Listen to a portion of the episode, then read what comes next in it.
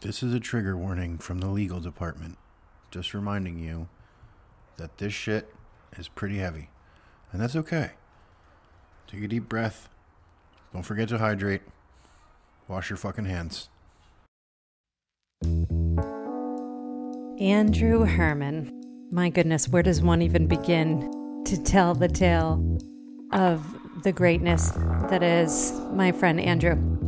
So, what you're about to listen to, friends, this is a conversation between someone that I've known for a very long time.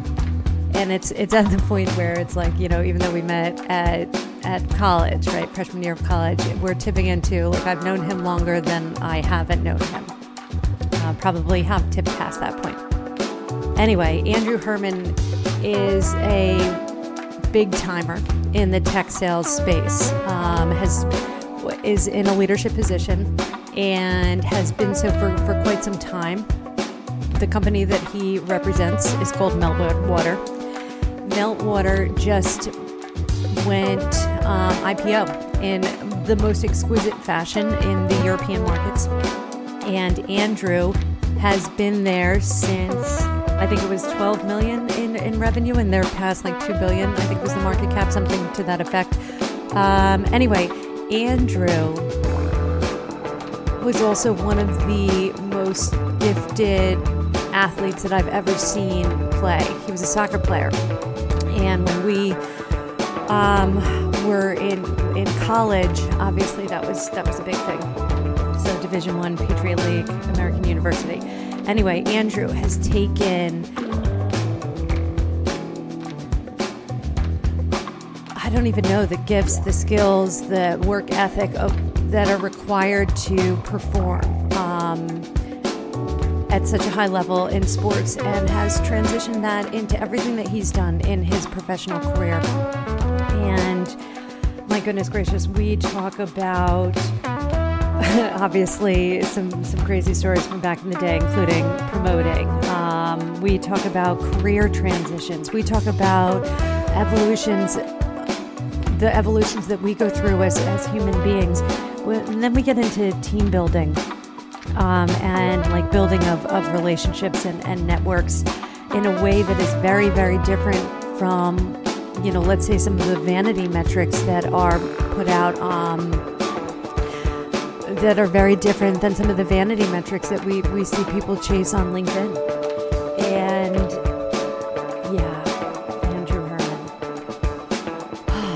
I'm excited. This is his first podcast, which we'll find out like really early into the, the session. And so I, I'm excited about that. But I'm also, I know that Andrew does not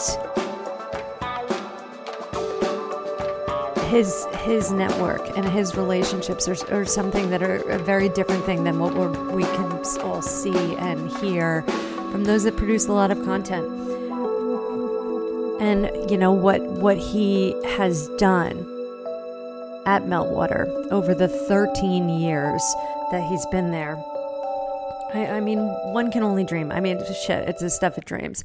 And so, for anybody that's interested in learning about how to take a sales organization from 15 million to you know over 2 billion or, or whatever the number was like this is this is a, a podcast episode that you, you definitely want to listen to this is a conversation that you're not going to want to miss i was a part of it and i i don't want to miss it and you know have, have continued to to listen it's worth noting that all the talk that we do about teams and team design and team selection, this is all totally applicable for buying teams as well, friends. So, um, just as much intention is put into like who's going to be on the actual team. These are the same types of. This was the same way that I used to think about how to put together um, project teams for projects in the process improvement realm, and as well as buying teams, right, which are a big part of I think learning how to sell to an enterprise. Right, it's not just one champion, it's not just one buyer, and it's certainly not a transaction. You know, there's a lot more time involved. But anyway, so the the same conversation uh, can certainly be applied to to performing as a as a tech seller as well. But anyway, Andrew Herman, Andrew Herman, Andrew Herman. With that, I'm going to stop talking about leadership and team design and transcending definitions and, and understanding of concepts and just doing it maybe a, in a divergent way with, of course, the most exquisite results. And with that, I bring you my great friend, my great, talented, exceptional friend and human being, Andrew Herman. Are we doing it now? No, I mean, well, I can edit. I, it's shocking how much I've enjoyed the learning about editing. So it's not to say all this comes in, but uh, Andrew Herman, welcome to the Revenue Reel Hotline. Thanks for having me. Uh, so I'm running a search in Spotify to see if you've ever done any podcast. Although I guess I could just ask you. No, I'm not sure that I have. I'm a rookie. well, I'm honored and also at the same time like pop your cherry.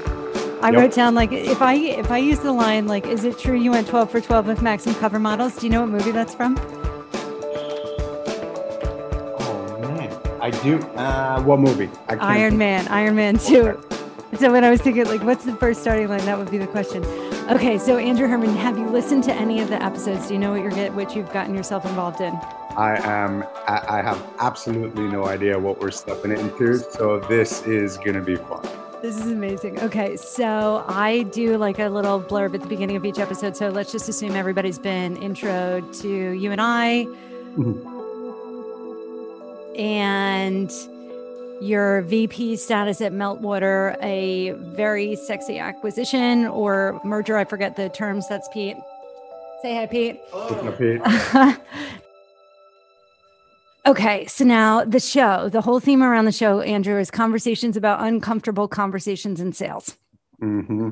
of which we Pushing have people outside their comfort zone. Pushing people outside their comfort zone and practicing, right? This is a whole big, deep practice exercise for myself with these stupid ass conversations so that I can get better. Okay. But anyway, I wrote down of things. I'm just going to read to you the list of, of topics that came to mind when I was thinking about you and I and our like history, as well as landing in the same career or in the same profession, I guess you could say. So shifting careers, which you've done masterfully numerous times with like I saw the post about Meltwater being your first interview on top of your first job. Like, get the fuck out of here. Okay, but there's that. 13 years later. Yeah. And so uh, that was the next one changing as a person, right? What are the evolutions that we go through as a human being? And so I think of, you know, the first time that you and I became friends, you were rookie of the year at American University for Patriot League for soccer to rooming together aren't you? Yep. Well, our junior year, all the promoting that you did, remember five and all the clubs and the flyering of the dorms and like moving people, which I took into my career. I don't even think we've ever talked about the pucker promotions that I did for the summer after junior year that I learned. I've I remember this. I yeah, so I did. It was all it, the first one I did. The guy that owned the bar was like, "I've done this for 20 years. Never in my entire career has somebody sold more liquor at their event than you. How long have you been doing this?" And I'm, I was like, "Well, you're my third. But did you know Andrew Herman? Like, I've watched him for two and a half years do this what masterfully. Are they still around? Yeah, I mean, do you drink apple martinis anymore? Because I don't. Wait, I'm so not. that that same uh, event that was Sean Albright. That was uh, Sea Isle City. And he Oh. calls me the next morning on his way to go surfing at the beach. He's like, Amy, there are piles of multicolored vomit like on every corner from from my house to the beach, and I'm holding you fully responsible. Mhm. yeah, so like maybe Pucker like doesn't need to be brought back into the light. But so there's that. So changing as a person, luck versus intuition. I mean, Andrew, I think of the average tenure right now for VP of tech sales is like 12 to 14 months. So you're 12 years at Mhm. Meltwater. Obviously, when we're talking transitioning careers, we're talking about professional athlete, right? Which was the division in So I was um, back in uh, back in time. It was called the A League, so under the MLS. under the MLS. Okay, that's right. Three years there. Right? Okay. Yeah. So tell us this. Yeah. So tell us tell us about how you've got to sales. Like, and go into as many tangents or details as you want. I'm just going to listen. As the world would have it, it's tied to our uh, club promoting history. So I, I was bouncing around playing soccer. Um, it was amazing, but wasn't checking all the boxes. So a buddy of ours who was promoting with me at American University, Fernando Arcieri, happened to work at a company called Meltwater. Um, 200 people at the time, global presence, probably around 15 million in revenue. And um, he knew I was a bit lost and said, Don't worry, we've got the light at the end of the tunnel for you. Interview at my company. It's called Meltwater. Uh, it's amazing. So I, I, walk into a group recruitment in Midtown, uh, New York City. What year was this? Job in uh, 2008, June okay. 2008. Got it. Okay. First job interview ever. And at this time, um, I have no idea what meltwater does. When you Google it, it's very vague. It's literally my first experience not putting on cleats and uh, a uniform right? Mm-hmm. So I go to this group interview. I spend 10 hours with the people doing the, the hiring. And I wake up the next morning and they offer me a job. Um, I soccer that day. Uh, and it's now been 13 years. So, um, how about that for a transition? You know, part of me I mean, I have a little bit more context to some of the rockier transition, like aspects to some of the transitions, whether it was AU to Rutgers and that, you know, mm-hmm. but also then I think about my rocky transitions, which happened later on. And I, Andrew, I remember the pictures, we've spoken about this, of you and your team. I remember you being in South Africa. I think I went to go see Sarah Mance over there, and here you are, like growing this team, using all the things that I know that you are great at to create teams to maintain that spirit. And I, I mean just all of it all the things that you hear tossed around in like tech sales like oh coaching or oh practice. And then oh like oh we'll mock point at like sports as an example. But the person that's sharing like clearly does not know the difference between like you know coaching an individual and coaching a team. And like not all coaching is created equal. But anyway and I know you have all these things. And then I chuckle at having done some like I didn't do any research prior to this call, except but I looked on your LinkedIn page and just to see like some of the posts to see like what you've been talking about recently to kind of get into somebody's head. Like it's a good starting point for conversations. Hey, I've seen you've been writing about this. Anyway, you had no posts with the exception of like one from six months ago when Meltwater was acquired, and then one from four years before that. And so, but yeah. it was a lot of liking. Like the last thing that you did was liked one of the posts about the the podcast. So thank you for that. Yeah. But like to have such like I think of all of the time and energy that people put into kind of hacking LinkedIn. Mm-hmm. And then I look at success trajectories that don't involve LinkedIn at all. And people that have an ability to create community and create relationships and create an environment and a team culture, like I know that you did. And in fact, when we were talking about doing the VC fund in like five, six years. And you you said something to me about like how you and I always made a great team. I think of you as an integral part of that. And I, I don't even know where the question is here, but how did how would you explain to our listeners, by the way, which um, I can't remember, did I say it, experienced tech seller? That's the the target audience. Like, how would you explain to our listeners now that you know who they are, how to balance the difference between some of the vanity metrics around LinkedIn and creating and maintaining a culture that people aspire to become a part of yeah. and stay a part of i guess in a way that you don't see written about or talked about. Mm-hmm. so i think um two pieces to that conversation. The, the first piece ties to the meltwater story and how i got here and then i think uh, that'll go into the second piece. So you mentioned h- how did it all happen? I, I think um, first there was luck and timing right and then there's the opportunity that um, presented itself right at the time Meltwater was growing um, and had these incredible international opportunities for me in Cape Town, in Dubai, in New Delhi, India.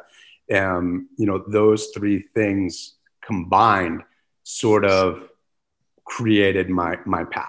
Right? If I had joined a year earlier, they wouldn't have been there. Or a year later, somebody else would have taken them.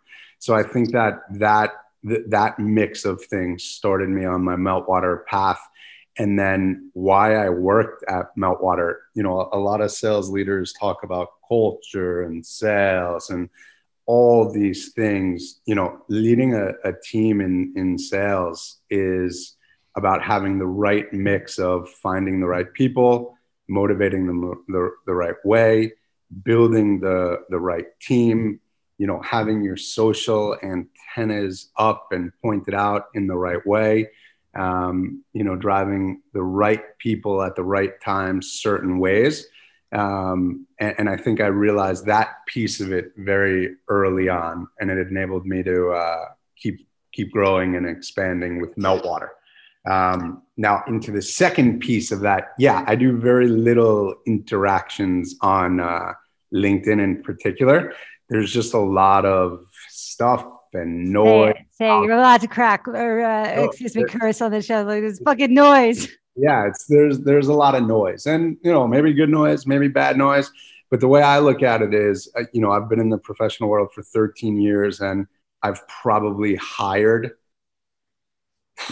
My guess is 500 salespeople, right? And um, you know, a good chunk of those people should not have uh, started a career in sales and I shouldn't have hired him, right? But that's what you mm-hmm. learn over the, those years.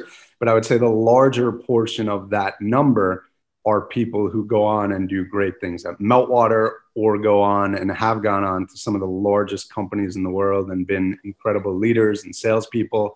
And I think that that is my real network, not creating noise on LinkedIn to people who may or may not be listening. But I think that the LinkedIn serves that purpose. I know that when I need something from a certain company in a certain industry, I'll have a connection there or a connect of a connect there. And that's how, you know, LinkedIn can do a lot of magic. That's how it, it would be for me. It, it, wouldn't be by posting or following or 10,000 followers and all that junk. It, it, would be if I needed something, I'd probably find uh, a way there. I'm reminded of the number of times, like when I was looking and I would see people that have overlapped with you at Meltwater, and it was always there was Andrew. I could always use your name, knowing how you treated people, knowing the reputation. Like I just, and you're right. The Meltwater network has been pretty extensive and something that you've been exposed to for an extended period of time due to the longevity and and the commitment there but I want to go back to something you said at the beginning about finding the right people and building in the right way and motivating in the right way. Like to do so, I've been using when I thought about coming into 2021, it was the year of right action, right? Not just about taking action, but about the right action. And part of being able to ascertain what the right way is, who the right people are, what's the right way to motivate is having a, a really deeper, richer understanding of what the problem is. Mm-hmm. And I don't think that that's something that we're very good at in in like at the tech leadership level, right? Or there's a difference between a sales boss versus a sales leader. So at the sales boss level, which is really getting to the heart of what is the actual problem and differentiating between maybe like chasing after symptoms indefinitely that never really addresses the problem. And so, I mean, what would you say to that? Yeah. So I, I think um, it, it starts with understanding what type of a team you want to build and what type of a team you're creating, right? And then if you find the right profiles, then you, you can, you, that team won't fail. But if you try to force the wrong people into that team, then it'll be a disaster. So my, my team, my profile is incredibly talented, incredibly ambitious, incredibly hungry, want to take my job in a few years will stop at nothing to win mentality, mm-hmm. but at the same time, high quality standards, a good heart, a good person. You know, you don't want an asshole to do this with, right? So I think that I, I understand that that's my DNA. That's what we've tried to create at Meltwater, and um, we stick to that. So if you were to go into any of our offices, Beijing, Tokyo, Cape Town, Johannesburg, uh, Sao Paulo. You have those people there um, eight out of ten times, and that's that's what has built Meltwater into um, the company that we are. And you know, only 20 or 25 people do all the hiring at Meltwater. You know, maybe uh, right now over the years, it's probably been double that. Um, but we knew, we know for a long time what, what kind of person we wanted. Profile. And it's easy, um, you know, once you have that set, then it's easy to find those people in interviews because uh, you, you prod into those characteristics. So I'm chuckling at two things. And one, it's, I think about us in college. Mm-hmm. And I think I just read a book. It's called Assholes: A Theory, and it's written by an economist, and it is fucking. It's a exceptional book. And I think in many ways, Andrew, both of us were assholes um, in college. Would you agree? Me, probably bigger, but yeah. Um, trying to find uh, a way to being a grown up. but then I think about Alex. Do you remember when we were talking about Alex Adamson and Wise? So mm-hmm. for um, our listeners, there's a community, a sales community. Wise stands for Women in Sales Everywhere. Alex Adamson is the fantastic executive director. It's very tech centric. Um, and I found it like while I was doing all the research for that gender in sales, article, which Andrew went like uh, just to connect the dots for you. Like one of the stats that I was digging into is the idea of right. So 85% of sales leaders in tech sales are, are white men, mostly white men. And when you've got a, a white male boss, right, the, the demographics on the team generally play out 80% white men, 20% everybody else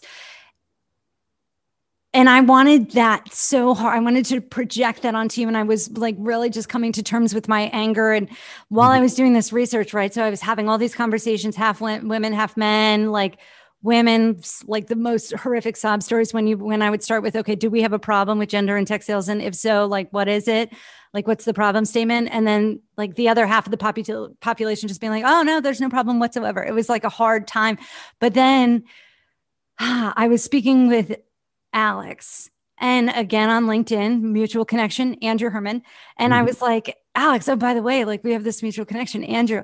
And she proceeded to say that you were one of the deepest like champions of wise and how you had sought out to bring the women on your team whether they were ics aspiring or at any point moving up to to your use your nomenclature right they wanted your job into Wise and exposing them to the people there. And it was just, it was a breath of fresh air, but also you were, in many ways, you are an anomaly in that sense where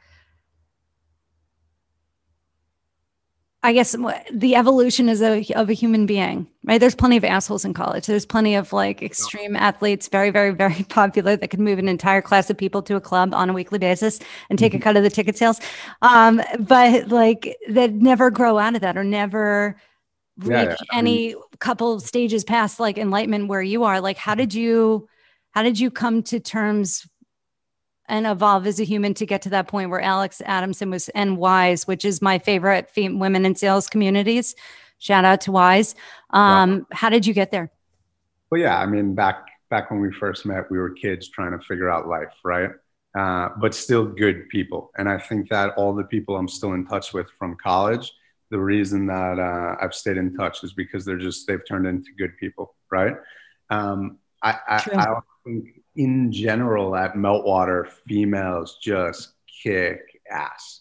And there's so many women kicking ass at Meltwater in senior positions. And, um, you know, you talked before about getting outside their comfort zone. Um, I, I, think in general, women are outside their comfort zone easier than uh, males, probably, right? Um, but just willing to do things in the right way and, um, you know why do you think that is? i've i've never thought about that from that perspective yeah. that women are do better outside their comfort zone. Why yeah. what, what, makes you say that? No i'm not sure what the the reason is um, but i think now uh, on on my team you know i have four or six direct reports. Four of them are females right?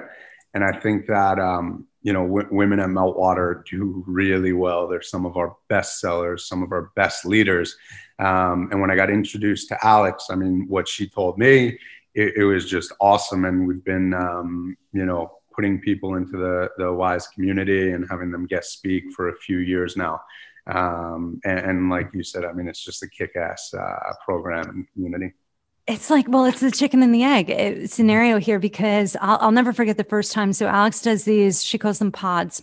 Mm-hmm. And it's like a, a mashup of people. So every whatever. And so the first time I did one of these pods, I set up the computer, whatever, went to walk, get the coffee. And all of a sudden, the room was just filled with these two women, Maura and Miranda, who we still get together and, and do this, recreate this, but sharp, brilliant, like banter that just and I hadn't experienced anything like that in a in a sales community, let alone a, a female um, group.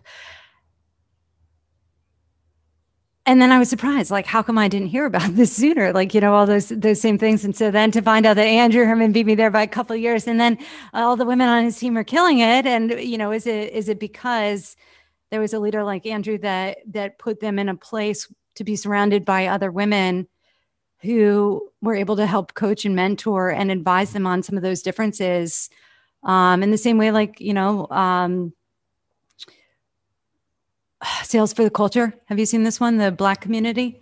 Yeah. Right. Pretty exceptional type space too. But anyway, so are the women on your team thriving because they are in fact women, or have you created an environment and pulled together resources, specific, like not even necessarily all meltwater, to create and mm-hmm. facilitate the right type of building and motivating? I don't know. Riddle me that, Batman. yeah.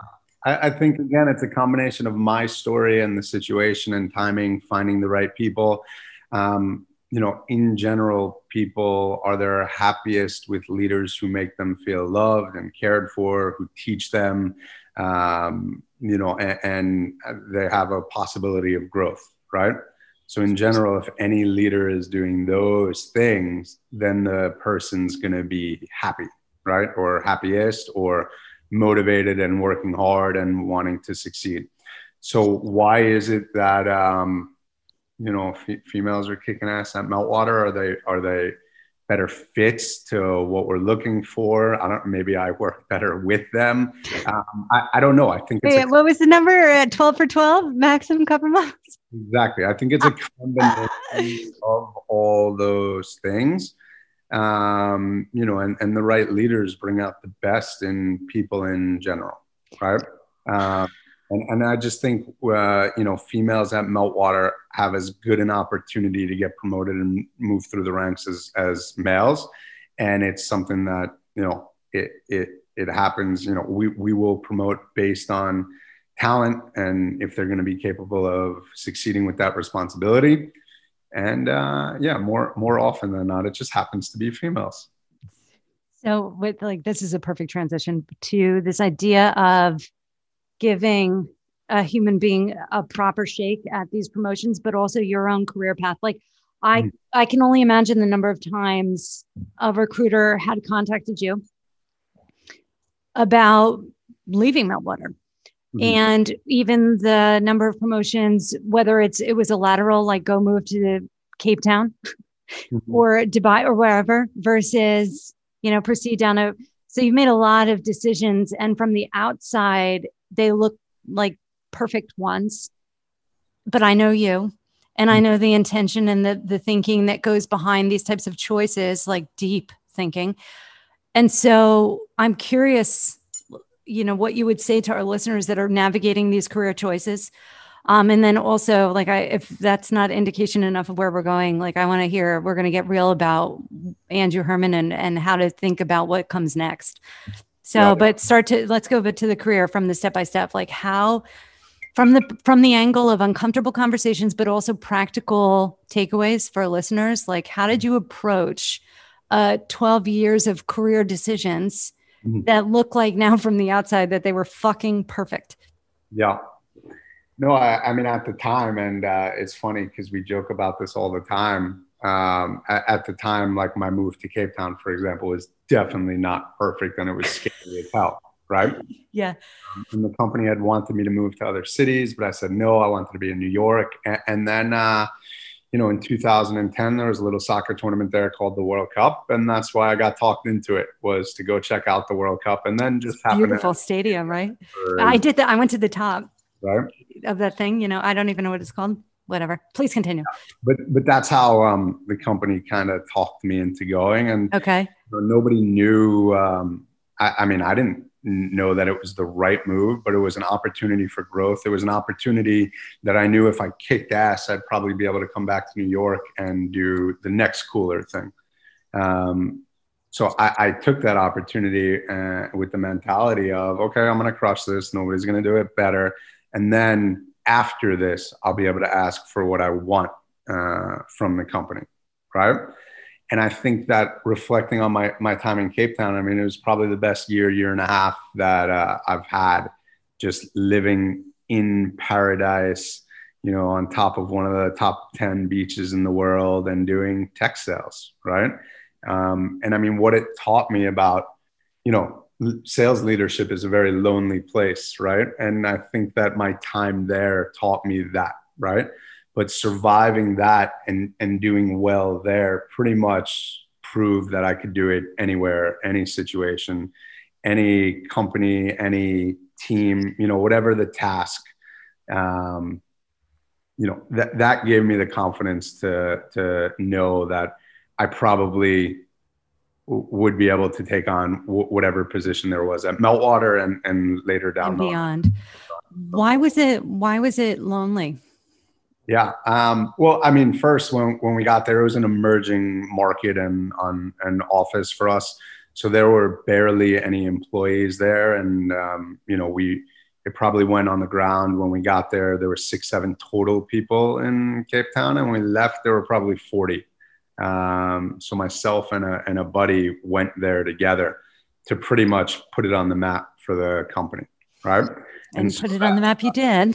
yeah, exactly. And then uh, you know, it, and then we did it uh, other places. Did it in Dubai, and then when I came back to New York, New York was pretty much the largest office at uh, Meltwater and the largest responsibility. So I've had a part then in that for you know the past ten years in some uh, way or another. How did you not go somewhere else? Or did, did I am I just envisioning these offers coming like I know they they were hitting you up, especially with the longevity like that was probably multiple decisions to stay. I mean, Meltwater always came, uh, yeah, kept it exciting. You know, I can't tell you how many cities I've visited around the world on an airplane every, pretty much every four or five days for 10 years. You know, whether it's locally to the offices that I oversee or meetings in Greece, kickoffs in Thailand, kickoffs in Cancun, you know, taking a, a diploma, uh, an MBA diploma at Oxford. Meltwater always kept it exciting as hell. There was always another challenge coming, you know. And then the past year or two, we were we were leading up to an IPO on a European Yeah, that's right. That's right. And, um, you know, this past January, we, we did IPO, and it kind of completed the the story in a sense. well, thank you for teeing up the the pivot here. Well, yet again, what now? Yeah. What now? Um, And not yeah. to say like you need the answers. Like I'm I'm more trying to suss out how you're assessing options yeah. so that others that are trying to do the same can have that like mental model. Yeah. Okay. I think, um, you know, I've been doing the hiring for many years and haven't really been active uh, in the the job uh, market. And uh, you know, it's scary as hell to be honest. To be, it's the second time in my life I've been looking for a job. Right. So it's not uh, it, it's not easy. It's uh, you know, and I'm fortunate that that's the case. It's wild to think that that's the case. Everyone, I just gave Andrew like a double birds, right? So we can all give him one collective lucky asshole. Oh, second time ever. 37, think- 38. Okay. Yeah. I think the important things to me, if I had to bottle it for whenever the meltwater journey ends, and who knows when that is. But one, you know, I know meltwater in and out as well. You know, building an SMB sales machine based on quality people, you can understand that better than than what I've learned here. And you know, we're in a high gross churn industry. You know, we're on the battlefields in sales every minute of every day, right? I know that as well as I can. I think anyway, the the three things that um, that are important to me is one, I want to continue to learn. Um, I know what I know, but there's probably a world out there of leaders who have taken five companies to IPO. You know, I, I want to um, continue to learn and advance my education and get good at that. I think that's one. I think two, um, I, I don't slow down. You know, I'm getting close to 40, but I'm not talking about leaving sales and, you know, getting into people or, or, you know anything like i need to go 150 miles an hour. I need to be on a plane nonstop. I need teams. I need a global footprint for a company. That that has to be there. And then lastly um, you know i want to be on another rocket ship right? Um, the first time i met my ceo here he said we're going to be one of the largest tech companies there ever was and yeah, we're not the largest, but um, we've we've got a two billion market cap right now. It's pretty damn cool that when I started, we were doing 15 million in revenue, and now, you know, we're doing half a billion in sales and have a two billion dollar market cap. And um, you know, we created this. Well, like we the the 20 people who have been instrumental in growing Meltwater started 10 years ago. Nobody's hired externally so I think that those are the things that are important to me that I value, and that's where I'll bring the most. Um, you know that that's where I'll bring the most to an opportunity like that, and probably where I'll learn next, right? So um, you know, we all know at, at 13 years is amazing. Maybe I see 15 and 20 at Meltwater, but eventually, you know, I won't say at Meltwater my whole life, but I think that those are the things um, that are important to any decision that I would make. Excellent. So I it's fun. I'm glad to hear you say continue to learn because that was when you were tagging or listing off character traits that you look for. Mm-hmm. That would be the big one for me. Like this this is there's a lot of discomfort associated with moving through learning curves plural never ending in this profession. And when there's that level of commitment and enjoyment and joy mm-hmm. from learning, like that character trait carries far, I've found. Um, in- One of the most important pieces of a successful new hire is their ability to take feedback and be coached, right? So that is one of the key four things that we look for. If it's not there, if somebody is coming from a cocky background, they've been doing sales for three years, they know everything mentality, it won't work here.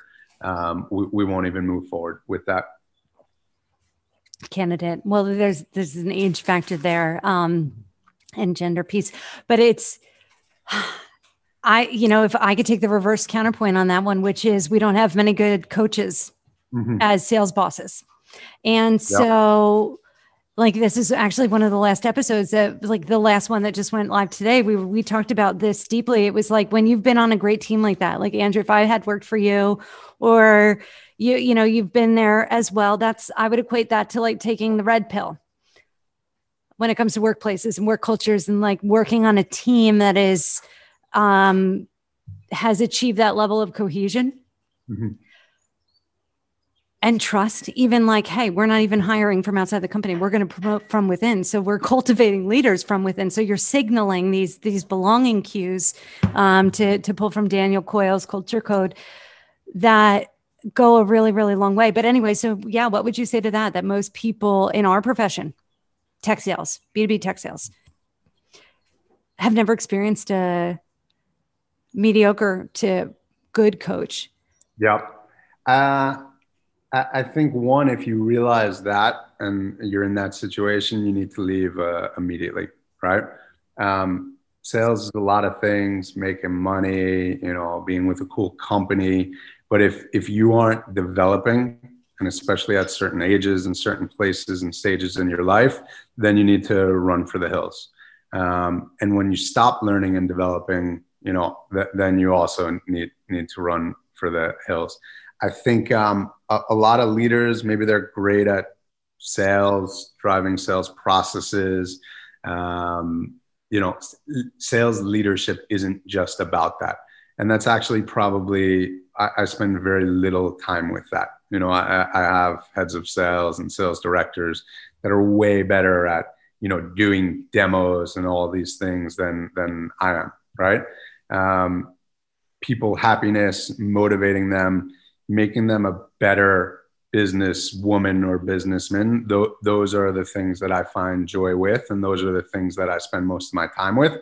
And I think that you know if, if you find yourself in those situations that that you're just a robot picking up the phone, smiling and dialing um, on repeat with no feedback, with no weekly and quarterly um, feedback and quarterly reviews and this is the direction. These are the things you need to get better at. Honest feedback that hurts you know? Somebody that's trying so hard to be better at one thing but they just can't get it. You need to as a leader you need to be the person that tells them they aren't getting it and it might break them. But um you know th- those are the types of leaders that you should you should seek out so that you can get good at at this thing uh, called business what would you say to a sales boss that thinks they're there, but is maybe coming to terms with the fact that they may not be there? What what's step one? Should so, you want to learn how to do what you described? Yeah.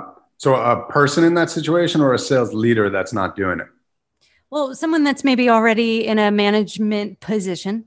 Mm-hmm with all the the talking about um, psychological safety and mental health and uh, you know maybe just coming to terms with the fact that there's more learning to do yeah. there's room for improvement step one and and you hit it on the head like we talk a lot of times about like how to prospect and how to do a demo but what you're describing about creating a team a culture the the you know being very intentional with who's on the team and how to motivate in the right way like how would someone that has arrived at awareness, step one, step two, intent, right? I want to do this for the right reasons. What do they do to start to build up those skills yeah. knowledge? I think, um, you know, using Meltwater as an example, you know, I, I think our rep uh, is that we've built a sales machine. People that are, you know, cutting edge killers, right? That are, are doing business and we, we sell all the time on every conversation, right? And that uh, it, it is what it is. I think there's obviously a lot of uh, other things you can add to that. But, um, you know, again, the bottom line is, is you can't have jerks on your team. You can't have assholes. You have to have good people who not only want to do well at sales, but want to do the right thing by their, their clients, right?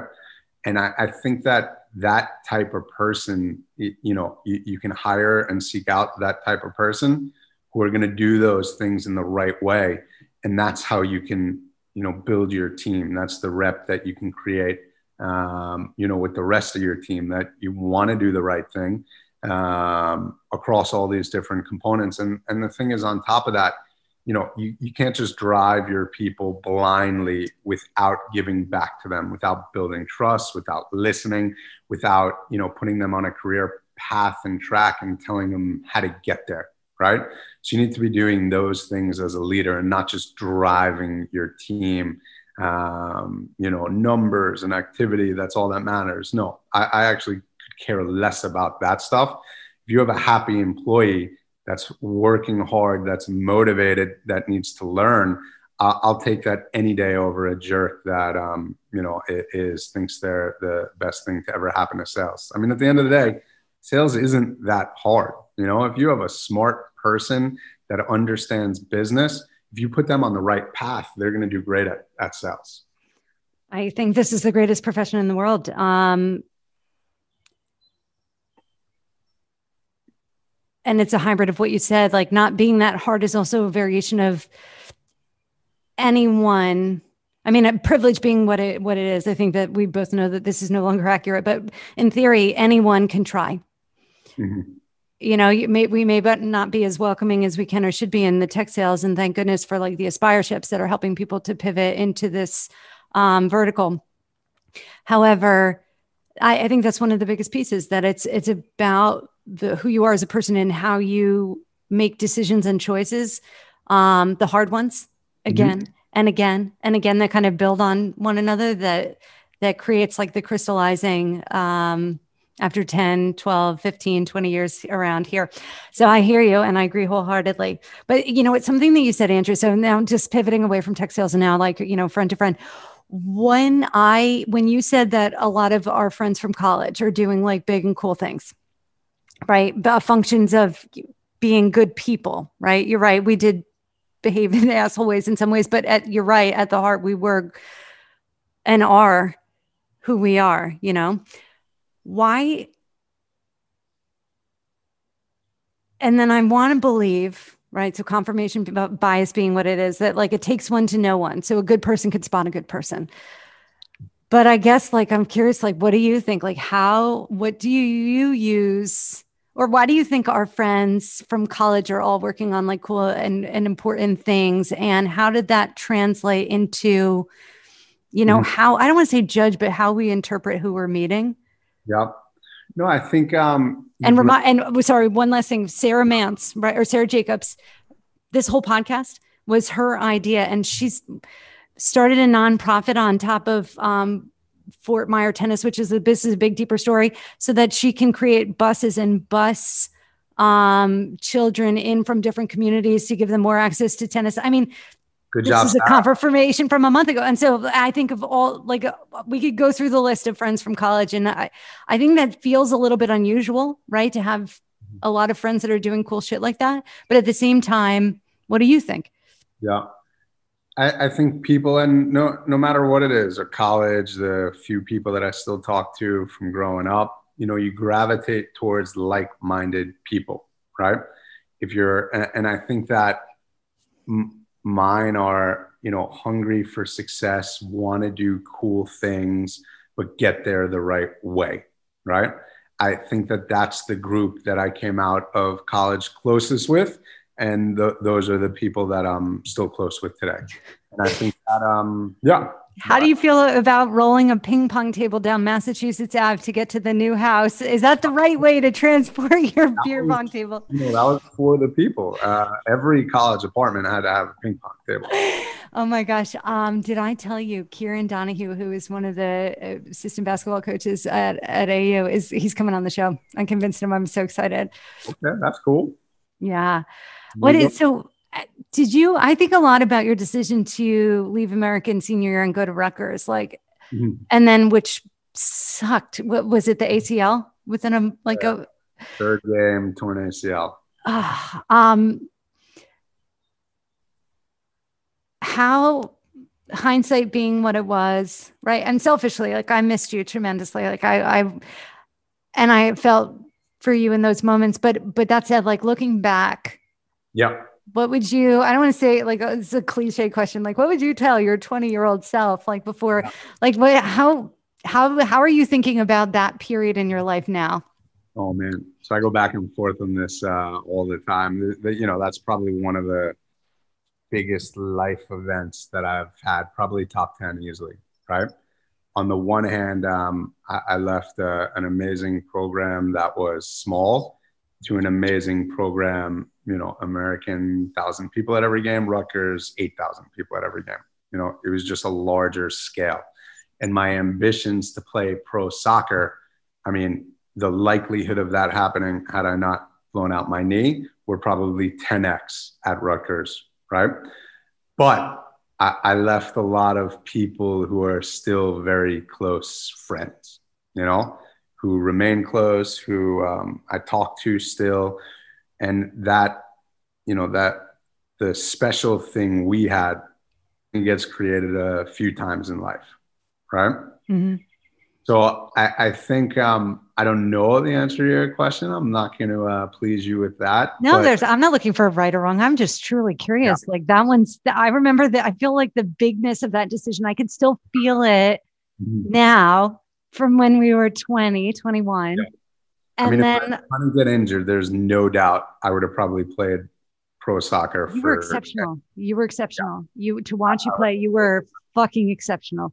Thank you. I'm old now and and slow uh, after six knee surgeries, but I think um, you know, it would have been the right decision had I ended up playing pro soccer for 10 years. Um, but I, I didn't and so it's hard not to think about what that last year at American would have been like. But um, you know, it put me on this path, and here I am. There's a in Stoicism, it's called amor fati. It's a love of fate. It's not just like you know, radical accept- acceptance. It is what it is. It's a step further, right? Not just, not just accepting the current state, but just like learning to love it. And mm. I certainly heard that, and I think it's a beautiful way to look at it. But it's funny. I think we all have that list of regret, not regrets, but just those pivotal moments, those decisions that seem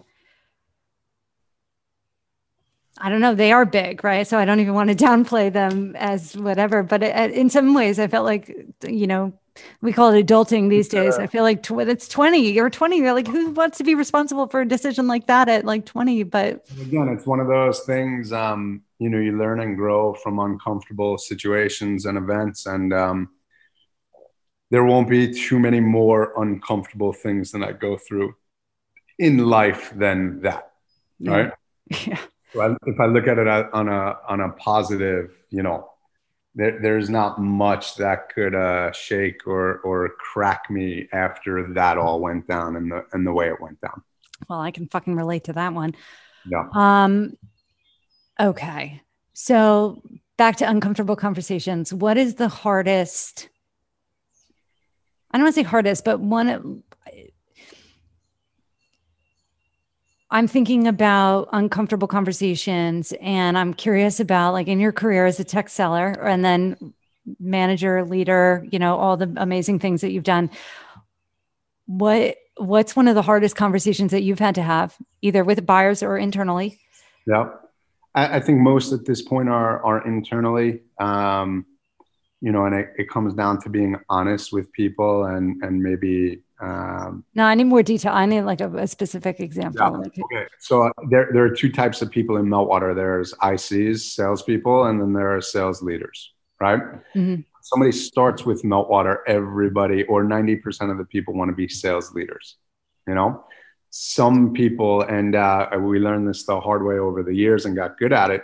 Um, you know, some people aren't built to lead, aren't uh, cut out to be a leader or a manager or a people leader, right?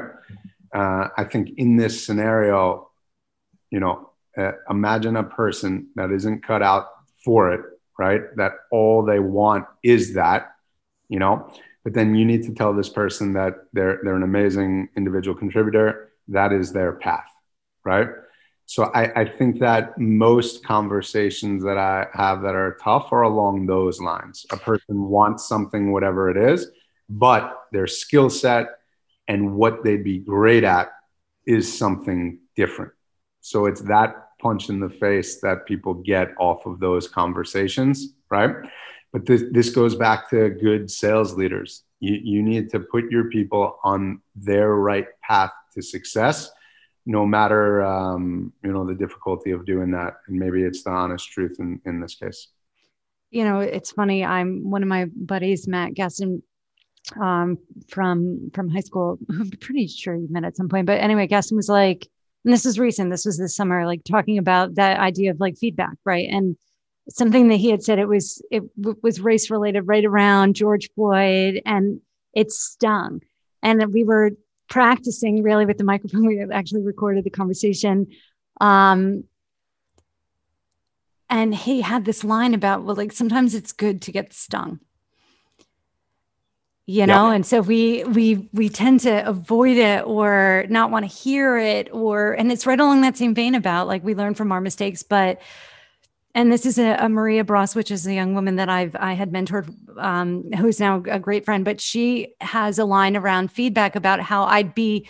I'm more concerned with harboring blind spots than the stinging nature of a tougher feedback conversation and so that's like how she had articulated being able to handle some of the the tougher conversations with me during like a mentorship conversations. And so i always thought that that was a pretty beautiful way to do it. But uh, to add to that Herm, herman about what you just said like i think of all the mediocre sales bosses that never had a a sales leader to come and say okay we've tried this a couple ways. Like, I think it's time to come up with a plan B.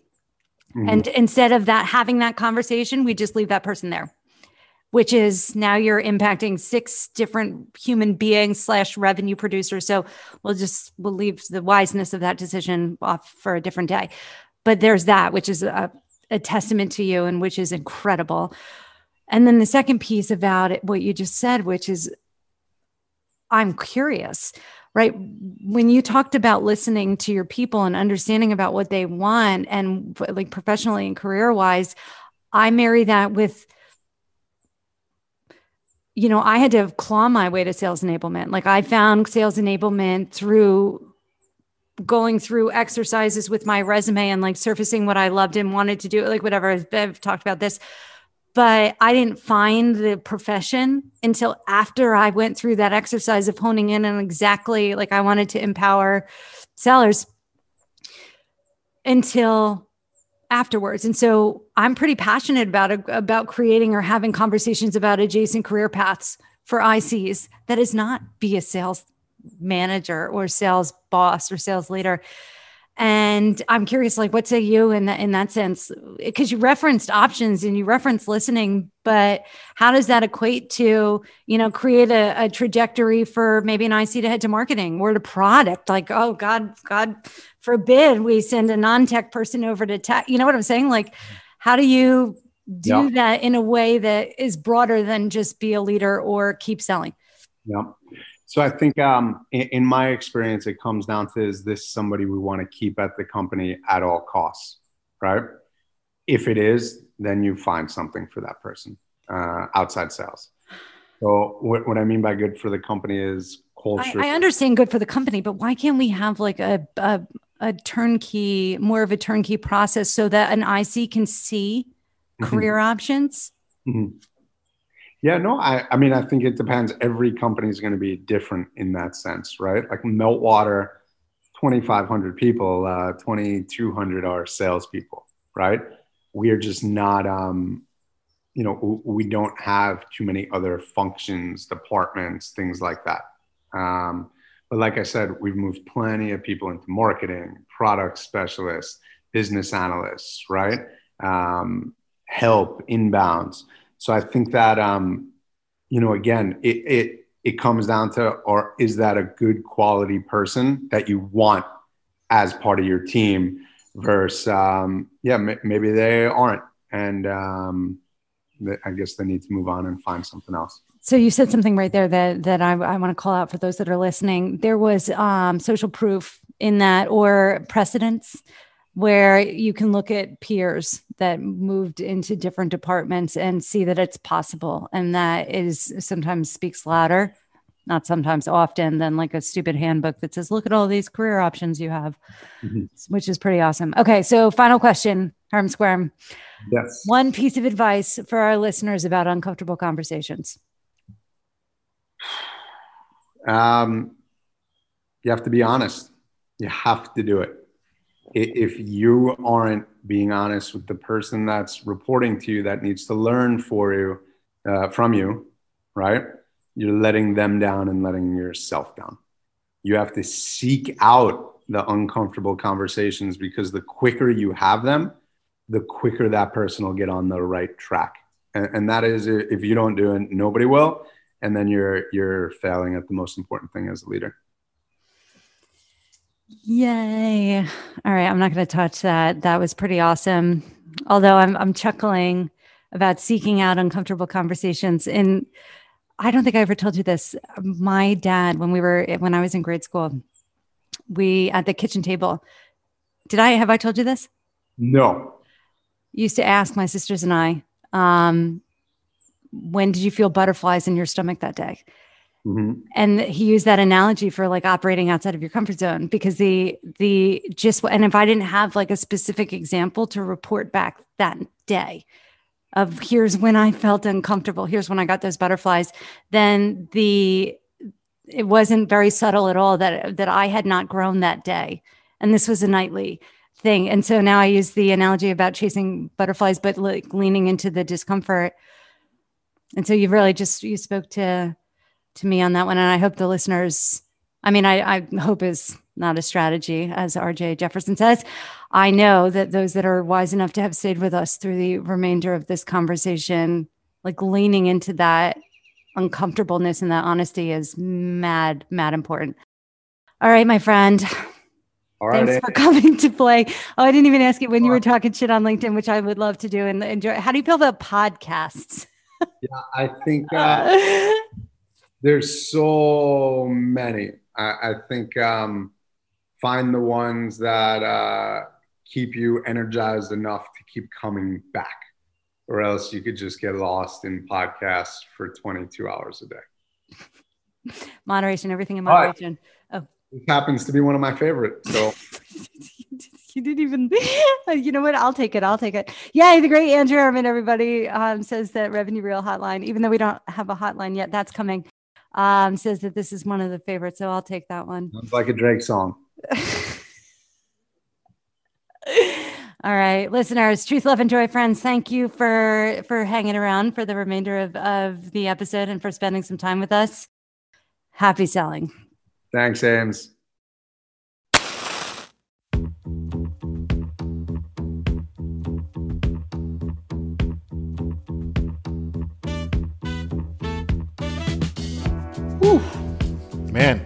was heavy. But necessary, you know? Important. Important stuff being thrown around. Virtues that we as humans can build a sturdy foundation on. I heard words like trust. I heard words like action. I heard words like consistency. And uh, I think this is important. But I, I also live in the real world, right? Where I trust that the action Amy didn't take was to consistently feed the dog or file her legal disclaimer paperwork from all the unnecessary risk she takes on a weekly basis. Karen is going to be pissed. Karen! All right, friends. The only way this works as a hotline is if we find some people to come play. Anybody who's interested or brave enough or desperate enough, because let's be serious, that's where it's at. Everything you need to know is in the show notes. Yeah, call absolutely call in. Don't have enough to do. You want a couple books to read? Maybe we can boss you around for a couple hours. Yeah, please, by all means, call. If you like what you're hearing or are excited for this shit show and where it's going to go, definitely follow us on whatever podcast device is your preference. Even though I, I seriously have a hard time identifying with anything non Spotify, but you know, I guess I'll come to terms with that. If you find any value in things that we're talking about, do tell a friend. I consider that the highest honor. Of course, there's always the public review of any kind, although part of me thinks that I should not ask that until we're out of beta. Just a note for sponsors from Karen and Pete down in legal. We are anxious to receive your call. And if you are looking to help or join the cause or create change in a positive way, please reach out to anyone but me because I have enough to do. And Amy will definitely be interested in taking your money to help more people, which is what we do here. You know, stuff, legal stuff. You know, it's pretty crazy. I still can't believe people listen to shit I say. Yeah, like there, there's certainly a kernel of truth somewhere in there, but you know, it's, it's just, it's wrapped up in a story. Order the dog food, Amy. Order it. Chewy.com. Possible sponsor. Lola, I'm sorry. I'm sorry, baby. I love you. Here, take some pets. Come come sit up on my lap. I don't know about you listeners, but I enjoy my podcast on Stitcher. I mean, I don't have a premium count because I'm holding out for sponsorship. Hey, Stitcher, looking at you. Also, I believe we mentioned Chewy, so there will be a link to the, them in the show notes, even though we are not sponsored by them. And I bought my dog food at Target this week because it was on sale and I saved on shipping. All right, friends. Thank you for listening to the conversation. For more ridiculousness, check out the extended cut of the outro. And that's a wrap. I can't. I can't. I can't. So, this is Pete, your disclaimer specialist, coming to you at the super secret disclaimer portion of the show because this is a pod about transparency and difficult conversations. And with everyone being so open and honest, um, I must be. So here goes. Um, as the outroer to the outroe, I'm sorry. I apologize. You know, I, I misled you intentionally. As your attorney, I must confess that I am not a fucking attorney. um, I have not passed the bar exam in the state in which I live. I uh, have never represented anyone well in anything, let alone in a court of law. Um, but again, these are difficult conversations that Amy's having with with her guests, and and I lied, and I should tell you that I should be open and honest because, you know, we have been. So we can all be better. We can all do better together. And now I'm just rambling at this point. It's just who cares? It's an outro, right? Like this is just gonna fade into blackness, like the Mars rover. Maybe a little bit less sad. That was fucking sad. Oh, let's not be that sad. Come on, guys, we can do better.